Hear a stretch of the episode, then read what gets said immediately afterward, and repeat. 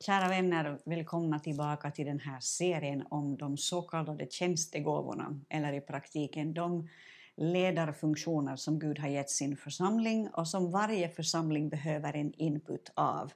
Tyvärr är det ju så att de flesta församlingar eh, genom de senaste, jag tänkte säga genom alla tider, men det är inte sant, men under de senaste 50 åren och längre än så också, alla frikyrkoförsamlingar åtminstone, har jobbat med den här tanken att man har en pastor och that's it. Och den här pastorn är förväntad att göra allt från att tömma roskisarna till att predika, till att själavårda, till att eh, undervisa, till att träna upp nya lärjungar och det blir liksom en väldigt bred syn på pastorstjänsten som inte alltid eh, en syn som inte alltid är så realistisk. Eh, det vi istället behöver det är input från fem olika typer av ledare i församlingen. Vi behöver input av det apostoliska, det profetiska, det evangelistiska och sen av läraren och sen av herden. Och idag så ska vi tala om herden som på ett sätt kanske är den tjänstegåva som vi känner till mest. Ändå måste jag säga riktigt ärligt att när jag har läst de här texterna om vad en herde, en god herde gör så har mitt, min egen syn på hederskapet breddats ganska mycket äh, genom, genom bara det jag har läst.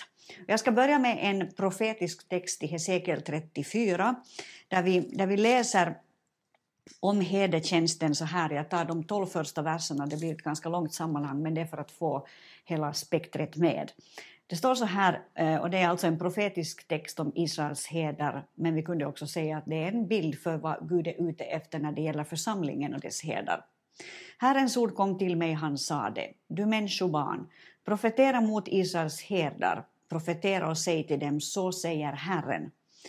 Um, Ve er, ni Israels herdar som bara tagit hand om er själva.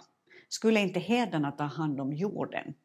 Istället åt ni upp det feta, ni klädde er med ullen och slaktade de gödda djuren. Men ni tog inte hand om jorden. De svaga stärkte ni inte, de sjuka botade ni inte, de sårade förbann ni inte, de som drivit vilse förde ni inte tillbaka, de förlorade sökte ni inte upp, utan med hårdhet och grymhet härskade ni över dem. De skingrades eftersom de inte hade någon herde. De blev till mat åt alla markens djur när de skingrades. Mina får irrar nu omkring på alla berg och alla höga kullar. Över hela landet är mina får kringspridda utan att någon frågar efter dem eller söker upp dem. Hör därför Herrens ord, ni herdar. Så sant jag lever, säger Herren, Herren, sannerligen, därför att mina får har lämnats till rov och därför att mina får har blivit ett byte för alla vilda djur, de har ju ingen herde. Och eftersom mina herdar inte frågar efter mina får, då herdarna bara tänker på sig själva och inte på mina får. Därför, ni herdar, hör Herrens ord. Så säger Herren, Herren, se jag är emot herdarna och ska utkräva mina får ur deras hand och göra slut på deras herdetjänst. Herdarna ska då inte mer kunna föda upp sig själva på detta sätt, ty jag ska rädda mina får ur deras gap så att de inte blir till föda åt dem. Ty så säger Herren, Herren, jag ska själv söka upp mina får och ta mig an dem, liksom en herde tar sig an sin jord när han är bland sina får som varit skingrade, så ska också jag ta mig an mina får och rädda dem från alla de orter dit de skingrades en mulen och mörk dag. Så det vi hör här det är liksom en sorg på Guds hjärta över att fåren, det vill säga folket, inte har tagits hand om av herdarna. Gud har ett uppenbart hjärta för fåren. Han har ett uppenbart hjärta för sitt folk, för sitt egendomsfolk Israel, ja, men han har också ett hjärta för alla Guds barn över hela jorden. Och det är därför som han vill resa upp herdar i vår tid och det är därför som det finns ett stort behov av herdar. I Apostlagärningarna 20 så läser vi i princip om, om samma sak, en uppmaning till hederskap där det står så här i vers 28. Um, och det är, det är, Paulus som säger så här, ge akt på er själva och på hela den jord som den helige Ande har satt er som ledare över, till att vara herdar i Guds församling som han har köpt med sitt eget blod. Så Gud reser med andra ord inte bara upp apostlar och profeter och evangelister och lärare, utan han reser uppenbarligen också upp herden. Och herden, om man tar den här bilden utifrån det liv som, som vi möter i Gamla testamentet och den, den verklighet som vi möter där, och det är ju det som är bakgrunden förstås. Herden hade ett svårt och ett farofyllt jobb vad gällde att fungera som herde för fåren.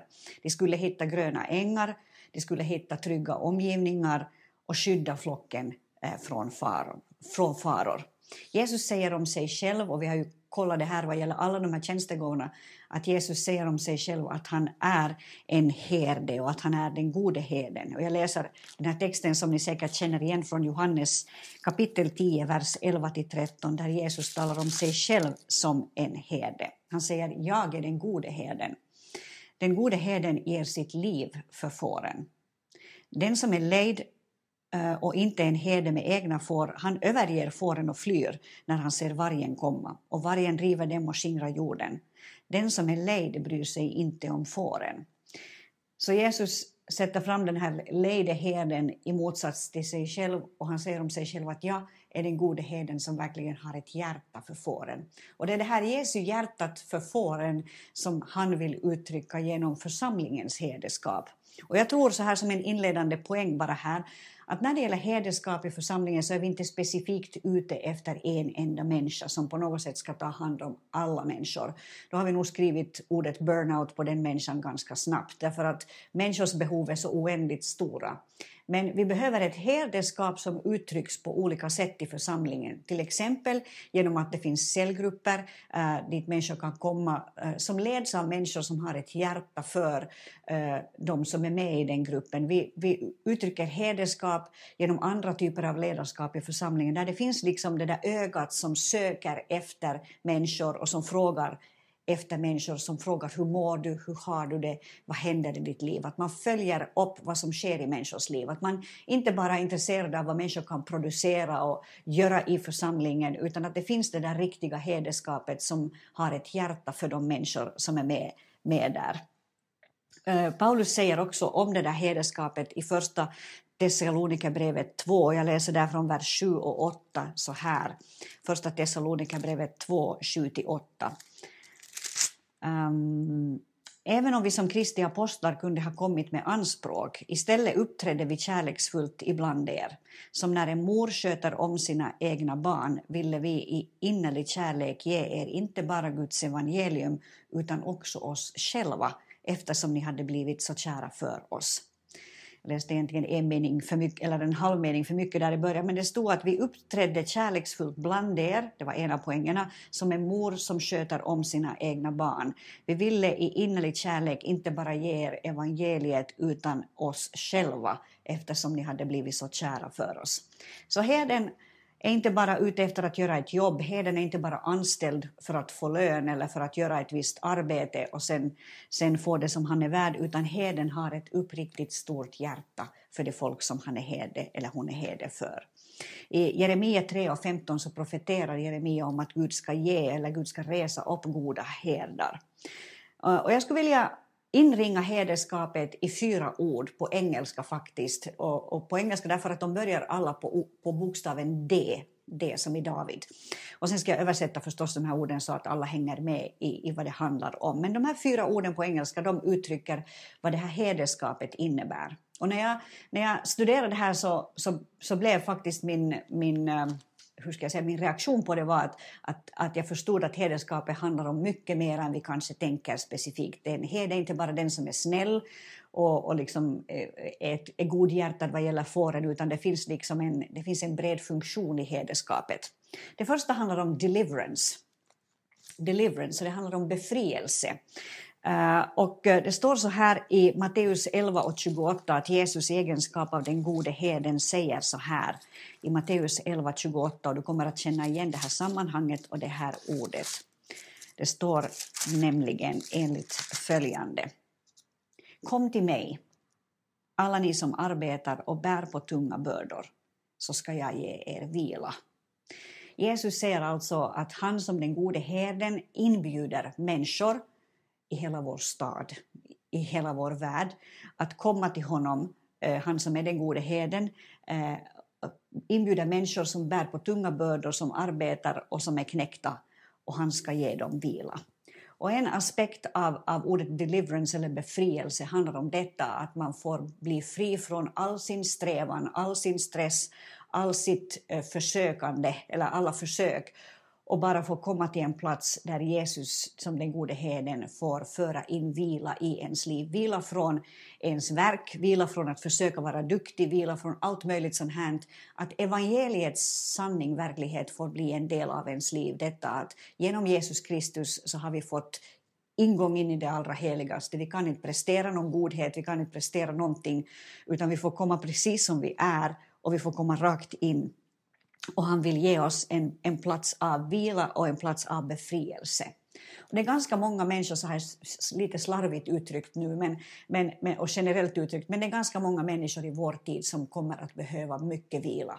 Jag ska imorgon få vara med om, ett sånt panel, eh, om en paneldiskussion eh, med anställda från olika typer av, av samhällsområden. Och vi ska tala, försöka tala in i människors liv som kanske just nu den här coronatiden har det tufft när det gäller ekonomin, när det gäller arbetsplatsen. Och, och, och jag tänker så här att att mitt hjärta blöder för dem alla som på något sätt är sårade just nu på grund av vad som har hänt. Och då går den här sanningen ut att Jesus som den stora befriaren är här för att eh, få ge av sin befrielse in i ditt liv, få föra dig till en plats av, av vila, får lösa dig från sånt som inte ska spöka i ditt liv. Det kan finnas mycket man har samlat på sig under årens lopp. Det finns mycket som man kan ha varit fast i som ingen människa har vetat om, eh, därför att vi lever ju alla våra privata liv och speciellt nu i coronatider så är det väldigt lätt att ha en massa grejer på gång i sitt liv som ingen människa vet om därför att man, man är så ensam och man har på något sätt ett skydd i den där ensamheten. Och, och, här går det där ordet om befrielse ut. Jesus som din gode herde vill föra dig till en plats av befrielse. Men också församlingens herde är kallad att vara en röst om den här befrielsen. Eh, det andra som, som detta herdeskap handlar om så det är discipleship på det, alltså discipleship eller lärjungaskap.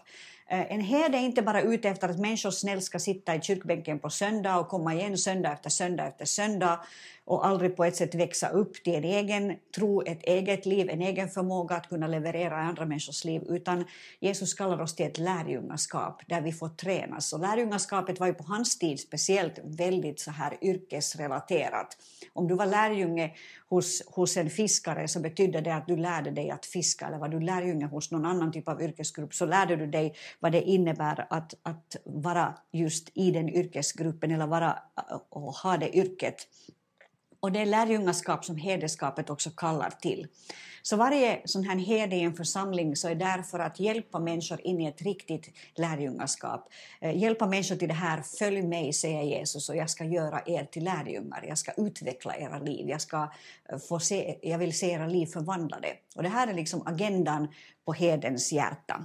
Det tredje som Heden sysslar med det är development eller utveckling, äh, tillväxt kunde vi säga. Och jag ska läsa ett ord på det här Romarbrevets tolfte kapitel som egentligen handlar om den här inre utvecklingen som sen får yttre konsekvenser och blir synligt på ett yttre sätt eller på, på utsidan.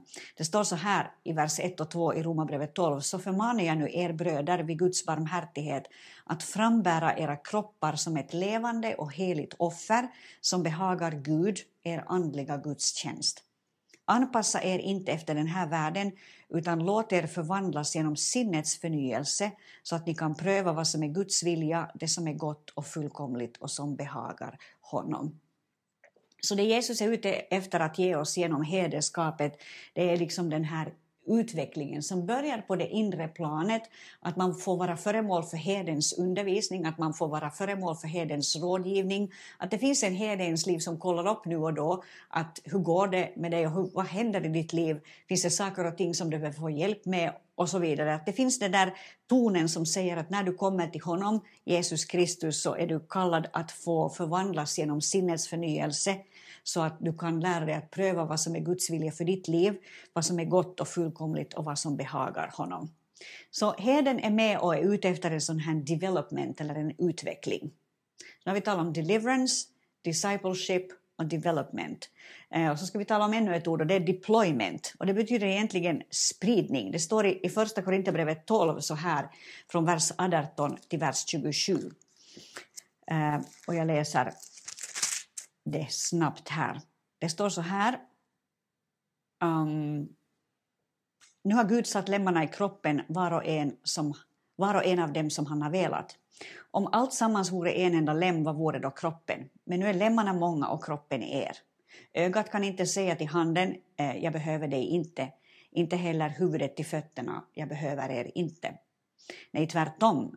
Det av kroppens lemmar som vi anser svagast är så mycket mer nödvändiga och de lemmar i kroppen som vi anser värda mindre heder klär vi med så mycket större heder och dem som vi blygs för skyller vi med så mycket större anständighet. Eh, något som de andra inte behöver. Men Gud har fogat samman kroppen och gett den oansenlige lemmen större heder för att det inte ska uppstå splittring i kroppen utan lemmarna har samma omsorg om varandra. Så den bild som tecknas här det är att, att Gud har skapat, Gud har gjort församlingen till en kropp där det finns många lemmar och eh, genom det här ordet deployment, alltså genom spridningen, så hjälper heden till att människor hittar sin egen plats i församlingskroppen.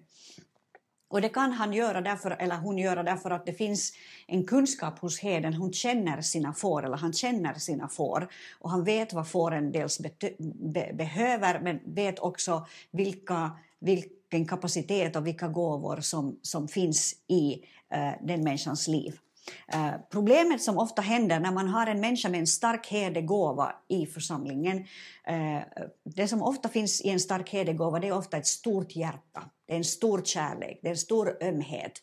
Och det, det, finns, det finns liksom en längtan hos herden att lyssna på människor, att finnas still för människor, att öppna sitt liv för människor och, och att verkligen vara det här goda hjärtat som leder människor ut på, på, på olika eh, grönskande ängar.